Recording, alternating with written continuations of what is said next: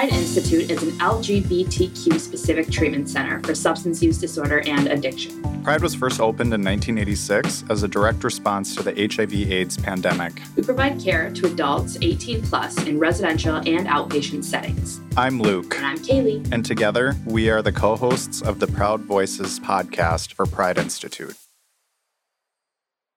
I've been at Pride several times. Um, I think about four times. And uh, the initial time I was, um, I had finished college and I had, you know, I was starting to experience substance use disorder more so with the methamphetamine than the alcohol.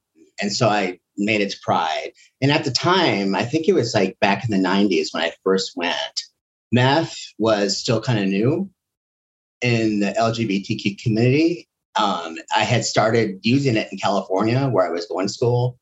So I was seeing actually, you know, uh, the impact out there, but not so much here in the Midwest until later. So I'd been, you know, to Pride several times since then um, for a variety of substance use disorders, including meth, alcohol, uh, benzos. Um, and each time was a different kind of combination of things. Uh, so the last time I was at Pride, I think was 2000 um, 18, I believe, was my last stint there. But I've been to lots of treatment. That's important to say. I've been through at least 15, 20 treatment centers across this country, some really good ones like Hazelden, um, a couple times, um, a place called the Caron Foundation out east, which is like Hazelden. Um, a lot of like community based ones like Nuway here in the Twin Cities, um, went out in Los Angeles called the Van Ness House in the very beginning when I first got sober. So, yeah, lots of treatment. But the Pride Institute uh, does a really good job with cultural responsiveness um, and some of the issues that affect LGBTQ people, you know, minority stress, HIV, AIDS, trans issues, um, those kind of things. So, it's an important part of the community.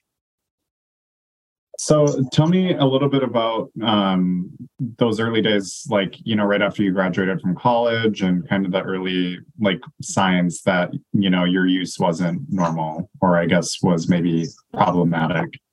Uh, I guess it was, it wasn't so much until I had experienced methamphetamine that I realized what addiction was. I, I was, I, I'd used alcohol uh, as an adolescent and into my early adulthood, but I was still kind of maintaining like uh, work and going to college. Uh, and I was partying like all the other people my age. Uh, so that was important to know. It was normative. And I wasn't really having difficulties with college or, uh, you know, um, my health or anything at that point. And then when I got into the meth, it was pretty quick. Um, that took me, you know, down. Um, and and after which, then a whole host of addiction issues kind of like just kind of unraveled. Um, and I think a lot of it, and I mentioned it when I spoke at the at, at Pride, was this whole trauma thing. You know, I got I got I got super depressed. I had a breakup with a partner, mm-hmm. and uh, and so I started using meth and going to the bathhouses, uh, and got infected with HIV. And then that was the beginning of what I say it was my trauma, complex trauma experience. And that just kind of continued on through most of my adulthood where I would struggle, you know, with substance use and then kind of get my act together and then fall fall back. So that was like the early part. But I would have to say the last decade, I'm I'm 53 today, or you know, I'm 53. And um the last decade has been the most devastating. And they talk about you know, addiction being a progressive thing. And it can be, but not always. But in my case, the past 10 years were uh, pretty traumatic in terms of career loss, financial devastation, more health issues, um, you know, hospitalization, homelessness. Um, a lot of really uh, difficult things happened. And I didn't think I was going to get sober again with all this relapse going on that you've experienced um, how did you pick yourself up each time? Was there you know a moment that you realized that you know i'm going down the same path again or was it always so different? You couldn't really tell? It was such a tempest. It was it was i didn't know when a relapse was going to come or or, or and then i just gave up essentially. And i started trying to manage um, my mental health symptoms with specific chemicals so I'd have, for example i would have a meth binge um, and go into a psychotic episode and and be hospitalized or have some serious you know scenario happen where i was i was you know my life was at risk uh, and I would come out of that kind of disassociated, completely traumatized, and had this level of anxiety that could not be suppressed. Therefore, I hit hit the vodka. The vodka was the only thing that would tamper down that that edginess that I that I always felt, and that didn't go away. And so it was this cycle of meth, alcohol, meth, and alcohol, pretty much, you know, for the past 10 years mostly um, with some benzos in there and you know uh, polysubstance abuse but those were my main things that loop of meth and alcohol uh, so i guess this time this last time i don't know what it was because i've always been pretty good being um, a former social worker. Actually i'm going back to social work now again. But knowing what the community resources are um, knowing you know what what what all these the verbiage meant triggers and relapse and post acute withdrawal syndrome and um, and you know the the psychobabble verbiage. And it was so frustrating though because i i knew this and i had a you know a, a, a degree in this and practice experience in this but i couldn't figure it out myself i could not get internalize how to get sober. And this time around, which was, you know, pretty remarkable, um, I didn't go to rehab. I didn't go to a meeting. I didn't. I didn't do anything. It it was more like the spontaneous mental shift, where I just said I had enough, and I haven't gone back yet. So, as far as you know, walking through the world as a member of the queer community did that have any kind of impact on your substance use? Yeah absolutely. Uh, the, the the epidemic of methamphetamine in, in our in our community is, is so destructive and devastating and and i've just seen it mushroom uh, in, in my you know my 25 years with that drug using that drug in and out of recovery I've seen that that that drug devastate our community. And not only just you know with the addiction piece, but you know the HIV part, the uh, transmission of HIV, sexual violence that's associated with it, um, and the social media platforms that have done nothing to curb this problem. And um, I, I, think need, more needs to be done with that piece. Now, in terms of queer support, uh, there's a lot of it. And there are some really good people out there that have kind of guided me that I have close connections with. And that's an important piece too, is having that connection. Um, and it can be anything. It can be 12 step stuff. It can be, um, you know, um, advocacy around LGBTQ stuff, whatever works in terms of connecting one to community. And that's kind of how, how I got sober with queer advocacy, but also around certain issues with housing and HIV, um, sober living stuff, that kind of thing. Will you speak a little bit about? Uh, I've heard your story before, so I just would love to hear a little more about um, what factors that you like put in place to help you stay sober today. I know your living situation is a little uh, different than you know someone normally in recovery. Uh, would you just talk about that a little bit? Sure. Um, uh, I think it's important, firstly, to have some stable permanent housing or semi-permanent housing. And I live in a, in a facility, well, a building. It's it's Clare Housing, and they have buildings across the metro for people with HIV. Now, this population is like about two thirds. Um, you know, two thirds of, of, the population ha- has an active substance use disorder or is in recovery or a mental health disorder. And so living here in that environment is a little bit thorny um, for a lot of folks. Um, but I've kind of transferred that into like, okay, I, I'm responsible for my recovery. Housing is a priority for me because I was homeless. And so this is kind of my sanctuary. When I, my door shut, it locks. And it took me a while to untangle uh, my relationships with people in this building that I uh, drank and used with for a very long time, for a number of years. Uh, so I'm at peace with that today. I've struggled in a sober living environment in the past when I, my uh, addiction was acute, and I and I and I had um, um, no uh, kind of control over this these relapses when I thought I was doing well and had finished treatment, and I was in so, sober living for a couple of months, and I would just I would I'd be taken by the wind with methamphetamine and lose my housing and so th- things are changing in sober living now, which I'm glad to see. Um, because that experience of being thrown out without any kind of transitional piece, and it's not just the sober homes fault, it's also the, the beds available at detox and other support networks that that have cracks and barriers in them. But I'm happy that I'm here in my apartment because I was able to actually live here and still use until I got sober and that's kind of a, a, a back end way of looking at things, but it worked. It worked for me, and I think it can work for others. Um, as long as there's engagement and support around people that are living in these kind of places. Absolutely. And and Clare Housing, I feel really lucky, and we've talked about this before in this podcast of like living in Minnesota and what Minnesota does as far as um, work for social services. Because in other states, I'm from North Dakota, like stuff like this doesn't exist. So I love that you're able to share those resources with people because they save lives. As far as like, you know, your day to day right now, I, what does a day in the life look like for you to maintain your sobriety? All right. Well, presently, I like I said, I try to uh, engage in advocacy stuff.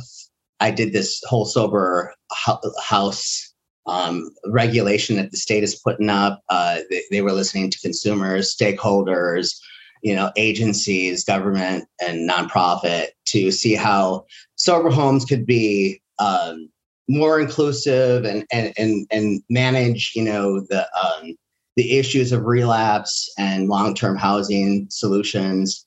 Um, so i was involved in that. And then i also um, was in a listening session to um, we're going to have a substance use disorder summit coming up next year by the, the state's putting it on and it's going to be what does this look like for our future here in Minnesota? And I want to be part of that. I want to be, you know, that it gets me going. The passion of it, of, of my story, and getting others on board with recovery is is kind of where I'm at in my recovery today.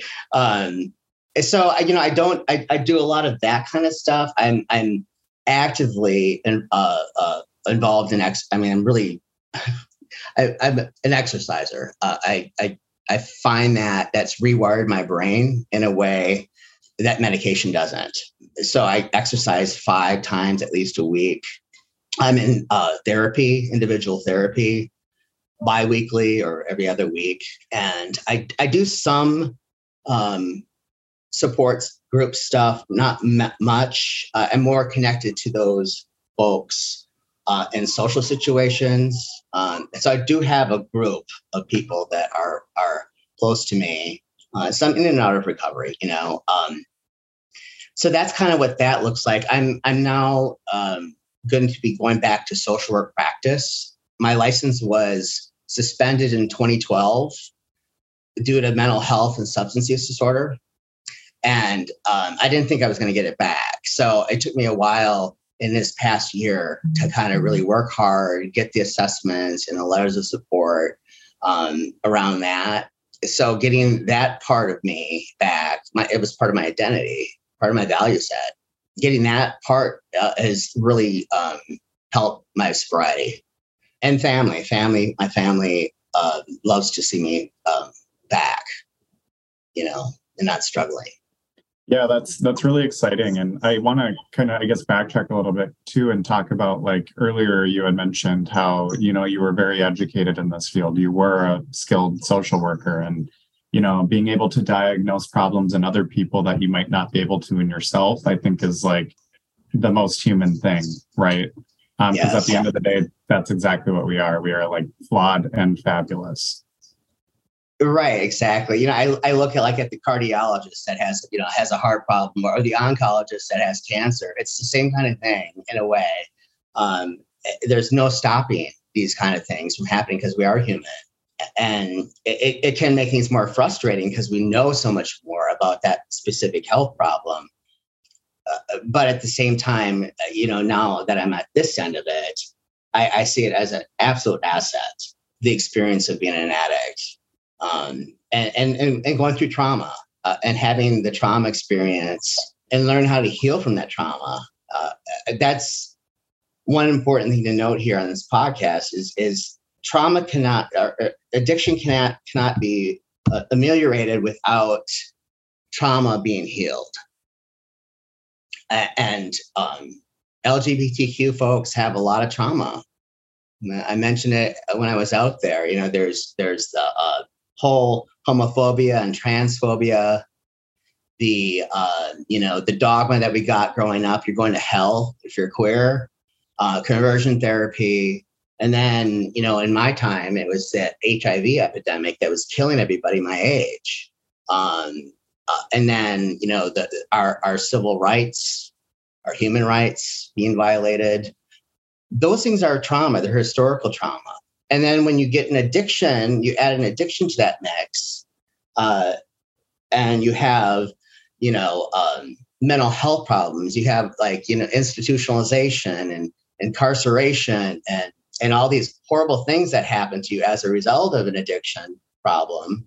Um, and that adds to the trauma. And for what happened for me is I was I was traumatized, but I didn't tip over into having trauma experience or trauma symptoms uh, until about a decade ago. It was it was like I had a level of of so much trauma. I, I started living with this, you know, psychosis and acute anxiety and and that didn't go away and that wouldn't have gone away as long as i continue to use so but it was yeah both the healing of the trauma and and the addiction kind of are in tandem yeah well and listening to you talk now i wonder how like obviously growing up if you're like a gay guy growing up like secrecy is a huge part of your life because you try to be as you know fly in the wall as possible. And of course the one thing that feeds addiction the most probably is that same thing secrecy and shame. Um were those two things a part of your journey at all i think the secrecy I, I was out when i was when i was pretty young and that part you know, it was early on, and there was the AIDS epidemic at that time. So, I, I, being queer wasn't so much of an issue as being positive and carrying that stigma. Um, sure and that was really hard for a long time, uh, especially in the beginning when nobody wanted to touch you if you were infected. Um, and then uh, I think the worst stigma, however, was being an IV meth addict. Um, the way people treated you, the isolation and disdain and dirty disgust kind of like um, reaction people would get from it.